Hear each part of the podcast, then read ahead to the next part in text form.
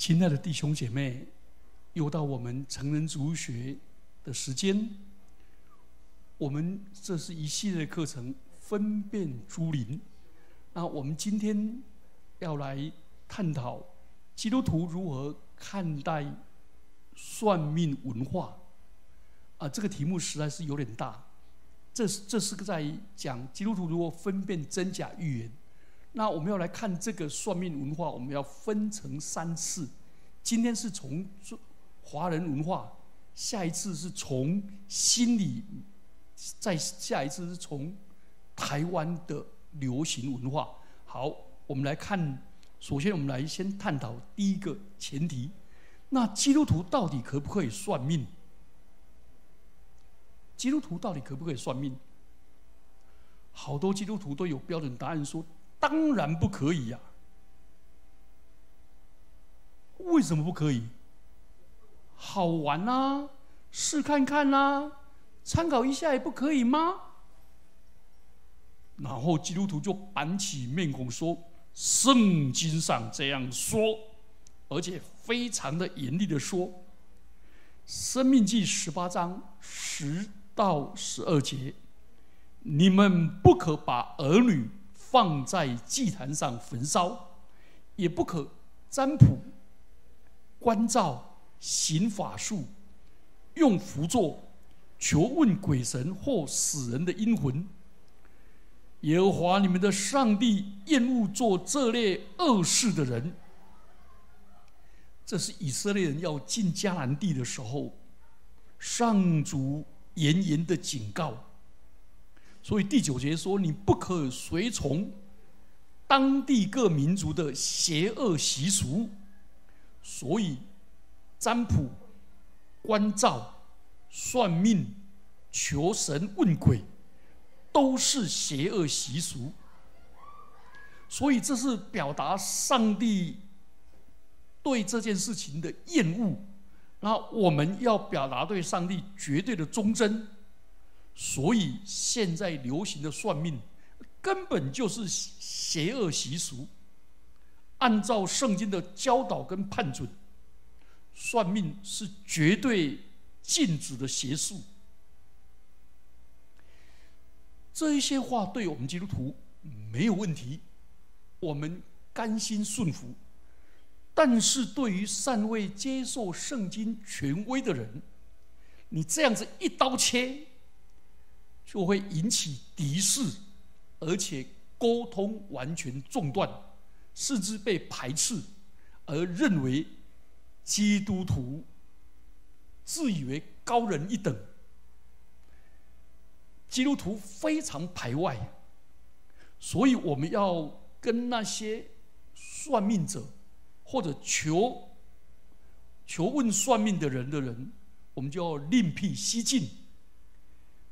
耶稣说，在马太福音五章十七节说：“莫想我来要废掉律法和先知，我来不是要废掉，乃是要成全。”所以，如果我们用成全的方式，成全的方式是什么？我们要想到那一些会去算命的人，请问上帝爱不爱他们？上帝对普世人的爱，当然是爱他们。好，既然上帝对普世人类的爱，然后呢，我们要把其他的宗教跟普算命，我们把它当做是上帝道的种子，不是说算命里面有上帝道哦，而是里面有一颗求道的心，求道的心。等一下我们就来谈，所以我们要向。非信信徒或者未信者传福音，我们要学习跟他们对话，而且学习聆听，了解他们。那我们了解了以后，察其所需，攻其所求，我们就能够跟他们有很好的对话。好，所以我们来了解华人的算命文化，这是华人心灵中的幽暗心灵。好，首先我们来看。华人认为什么叫做命？什么叫天命？有什么特征？那个孔子说：“不知命，无以为君子。孟子也说：“安身立命，修身事命。”所以，所谓的命，君子以不在我者为命，而以不在不在我哎，君子不以在我者为命，而以不在我者为命。意思是，我自己无法决定，我无法掌控的叫做命。但是却能够决定我的生死祸福、富贵贱穷达的各种因素。所以天命的意思是，命是由天决定的，人受命乎天。所以华人所谓的天命有两种，一种是人格的天，就是上帝的旨意；一种是非人格的天，是自然的奥律，或者叫天机。或者叫命运物语。如果是这样的话，我们就发现，请问这个寻求上帝的旨意，跟基督徒寻求上帝旨意，基本上意义有没有一样？是蛮一样的。还有能掌控的跟不能掌控的，请问我们基督徒怎么看待这个？怎么看待这个？好，我们先来提到。有一位神学家，美国的神学家叫做小尼布尔，他有一个祷告蛮有名的。他祷告说：“上帝啊，求你赐我宽广的胸襟和雅量，让我平心静气去接受我无法改变的事实。求你赐我勇气和魄力，让我果断的去改变我能。”改变的事实，求你赐给我智慧和能力，让我分辨什么是我无法改变的，什么是我能改变的事，并求你让我活在当下，一天的难处一天当，让我享受你所赐的每一刻。求你使我把困苦当作通往平安的道路，因为困难的所在。就是价值的所在。求你使我像主耶稣那样接受罪人，按其现实的本相，而非如我所愿。相信，让我相信主会使万事互相效力，一切变得美好。只要我明白又顺服神的旨意，求你使我常常喜乐。在此生中有满足的喜乐，并在永生里与他永享永远的福乐。阿门。这个临近的祷告，我们通常都记主记得前面三个祷告：主啊，上帝啊，赐我宁静，去接受我所不能改变的；赐我勇气去突破我能改变的；赐我智慧去分辨这两者的差别。所以，你有没有发现，不能掌控的，跟能掌控的，这个分辨，在我们圣经里面，在我们基督徒里面，有更美好的教导。好，我们来看华人对命的双重态度，认为天命不易跟天命迷藏。那个尚书说天命不易，易是改变的意思。易就是容易的易，或者周易的易。天命不易是必然的，天命之所以为命，就是半点不由人，不会因为人力的介入而改变。消极的方面就变成人被宿命所摆布，而积极面是因为命不易而可以信赖，所以使人就兴致勃勃的想窥探天命。如果徒劳无功、受挫了，又自我安慰说：“哎呀，天命不易，就是不容易呀。”好，第二个心态是《诗经》所说的“天命迷藏”，就是无常；“常”就是变，呃，“常”就是长长的“长”。神的旨意或者自然的奥律是变化莫测的，不是一成不变的。消极方面啊，变化莫测，那根本很难以信赖，无所依循。但积极面是，因为天命迷藏，所以有回转的空间，就可以尽人事，听天命。如果窥探到的玄机无法兑现，就自我解嘲说：“哎呀，天命迷藏。”上一个世纪有一位伟大的宣教士，他是有名的医生、医学家、神学家、音乐家，就是史怀哲。史怀哲说：“明白神的旨意是最伟大的知识，接受神的旨意是最伟大的决断，遵行神的旨意。”是最伟大的成就，符合神的旨意是最尊荣的喜乐。所以，基督徒跟世人不一样。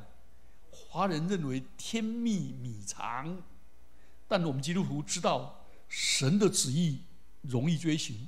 那我们在上上次的。光年时间里面，团契的时间里面，我们提到如何明白神的旨意。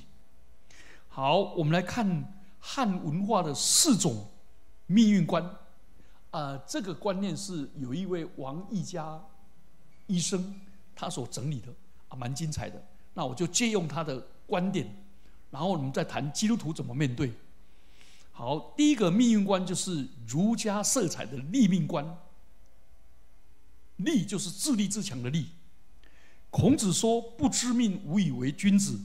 五十而知天命。”但是这个知命的意思是了解、知晓神的旨意或者自然的奥秘，只相信命的存在，没有而已。他没有知道怎么操作。孟子说：“知命者，不立乎？”岩墙之下，意思说，如果知道你在一个围墙之下，那个墙会倒下来，你为什么还要去呢？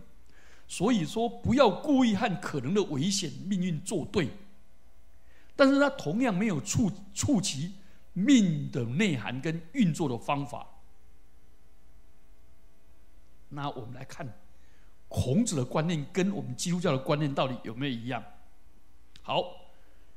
有一位神学家梁彦成博士，他就把孔子的对于天命的观念叫做“默现天”，默就是沉默，沉默。因为孔子曾经说过：“天何言哉？天何言哉？四时行焉，百物生焉。天何言哉？”认为天没有办法讲话，没有讲话。但是孔子在体验人间的荒谬跟痛苦之后，孔子还能够不怨天不尤人，下学而上达，而发现了一个跟自己相知相契的天，天，所以他的人心流露的体验，而发现有一位有位格的天，但是这个天。他是在猜测，在摸索天道，可是基督教的天不是一个默现天，而是一个朗现天。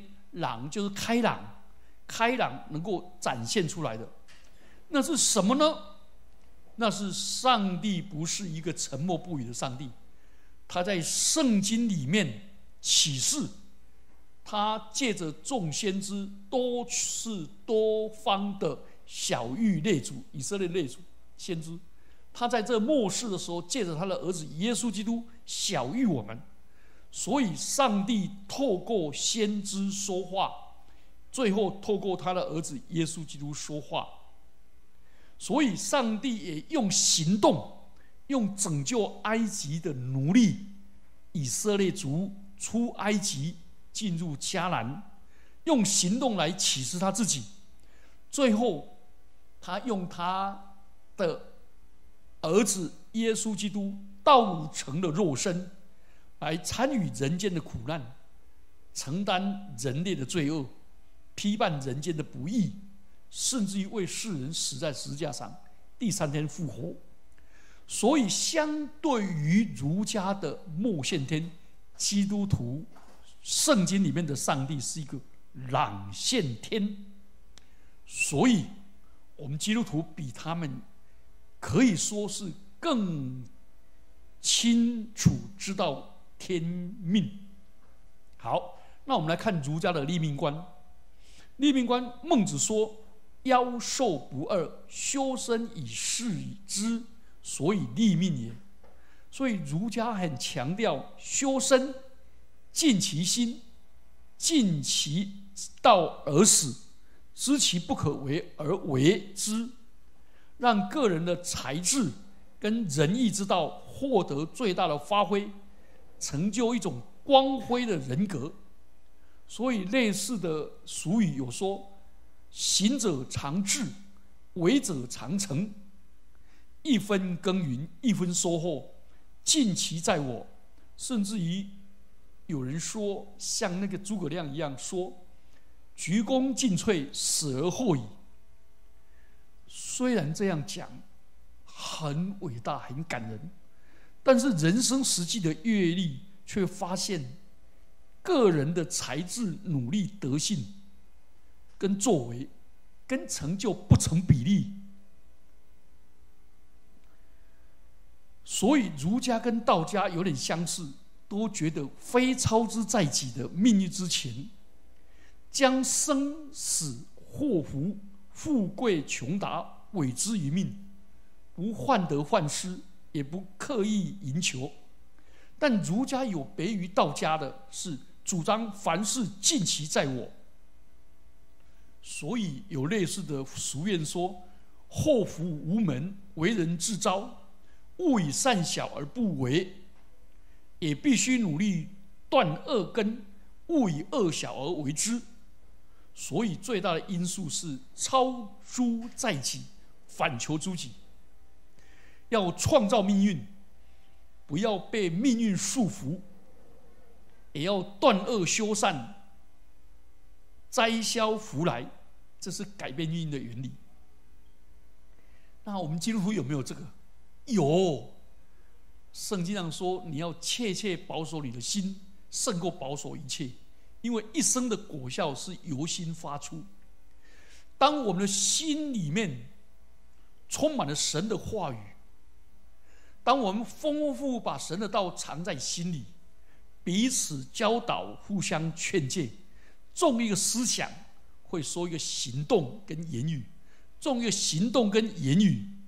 就会说一种什么习惯，种一种习惯就塑造一种性格，塑造一种性格是决定一种命运。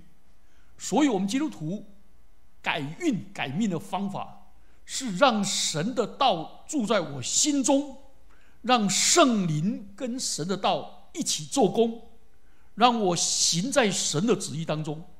这是基督徒的立命观。好了，我们来看第二种。是道家色彩的安命观。道家承认命的存在。老子说：“天地不仁，以万物为刍狗。”在冥冥中决定万物的天地大力是无亲无情的。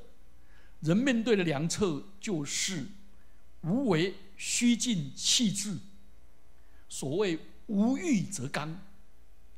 在残酷的命运面前，人若无所营求，不为所动，就可以获得心灵的自由。所以道家不赞成窥探命运，因为老子说：“先事者，道之华而愚之始也。”就是说，想预见事情的发展，这样的人只会得到一个华而不实的表象，却是愚蠢的开始。庄主庄子也主张无以故或者巧谋昧命，去之与故，又说知其不可奈何而安之若命，是得之胜也。这种胜利有点阿 Q，但是如果一个人能够不在乎命、意命，不受他的干扰，就安时而处顺，哀乐而不能入，这是一个精神的胜利。那我们基督徒有没有安命观？有。当耶稣说那五千两银子的拿去做生意，两千两银子做生意，一千两银子做做生意。请问五千两赚五千两的时候，上帝说什么？又忠心又良善的仆人。当两千两赚两千两呢？哎，也是又忠心又良善的仆人。换句话说，我们要安命，不需要去跟别人比较，跟自己比较。神托付我多，就向我多取；托付少，就对我少取。每一个人对上帝负责啊，所以我们基督徒呢，就心安而理得。好，第三个是亏命观，是阴阳五行的亏命观。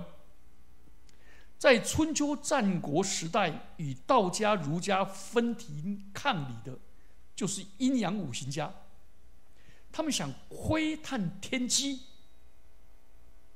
叫做以博取功名利禄、荣华富贵，所以称为亏命官。他们就像《易经》所说的：“阳以观于天文，俯以察于地理，忧战于神明而生奇，参天两地而以数，观变而阴观变于阴阳而立卦。”哦，这个文言文好好麻烦，意思就是要看天象、星座，要看地哦，地文就是看风水啊，然后要卜卦哦，要这些东西。你有没有发现，在找出神的旨意跟自然奥义的背后，它的运作的法则跟判读的方法？然后呢，知所趋避，有所运用，来增进个人或者群体的福祉。所以这比道家的安命观跟儒家的立命观更实用，而且把命当做学问来研究，所以比起前面两两种更有发展性。好，请问基督徒有没有这种亏命观？我想基督徒好多教派有这种亏命观，他觉得他要做什么决定啊？请问旧约的基甸有没有亏命？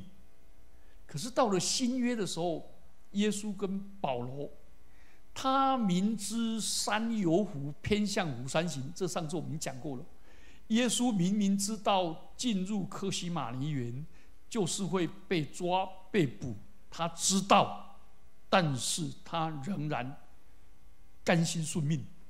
保罗也一样，他知道他去耶路撒冷会被捆绑，他还是要去。所以很显然，上帝的启示给他的时候，他没有做曲避。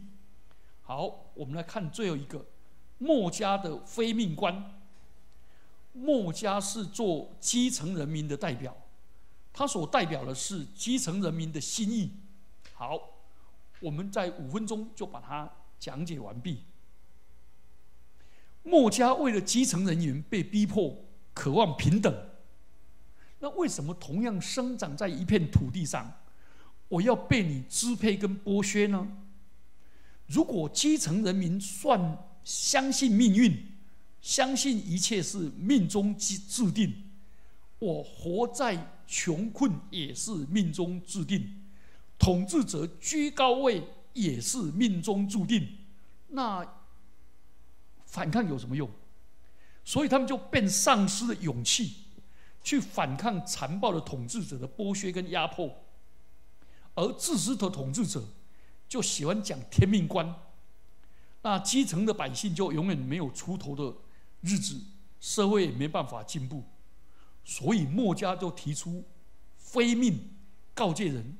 世上从来没有固定的命运之说，任何人都都可以通过努力去改变自身的处境，去改变自己的命运，所以鼓励人求变、求新，这是当时基层人士最迫切的想法，就是透过自己的努力改变命运。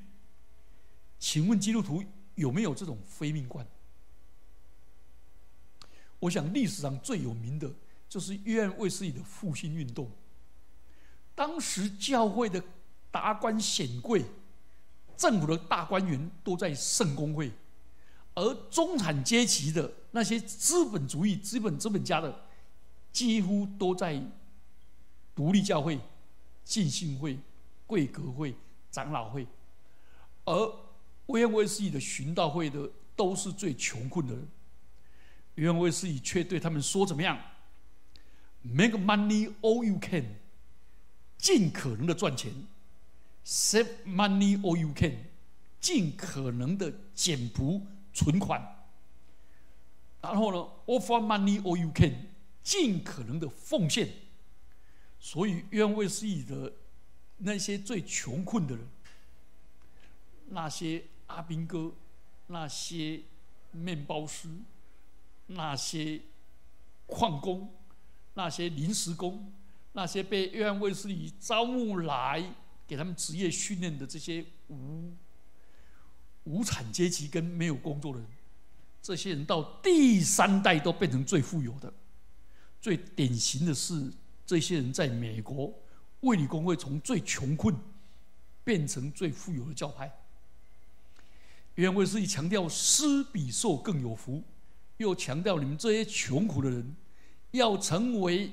英格兰的良心要成为这时代的见证人，所以他们自我期许很高，而且约翰卫强调他们具有上帝的形象。换句话说，非命观的观念在基督徒里面也非常合乎圣经。好，我们今天就先分享到这里，然后我们下礼拜就继续来谈从心理学来看。这些算命的为什么算过去那么准，算现在不准啊？为什么？然后呢，来看他们用什么技巧？算命的用什么技巧来抓住你的心？啊，这些技巧我们把它揭露，那然后我们就来看，我们记录怎么应应？我们一起低头祷告。主啊，我们一生的命运在你的手中，但是主你也给我们。极大的自由意志，你也使万事互相效力，叫爱神的人得益处。主帮助我们学会小尼布尔的祷告，帮助我们学习像史怀哲那样认识你的旨意，行在你的旨意当中，恩待我们，成为一个。不断心意更新而变化的人，不断的改变我的命运，不断的让上帝的话语跟圣灵在我们里面做工。奉基督耶稣的名祈祷。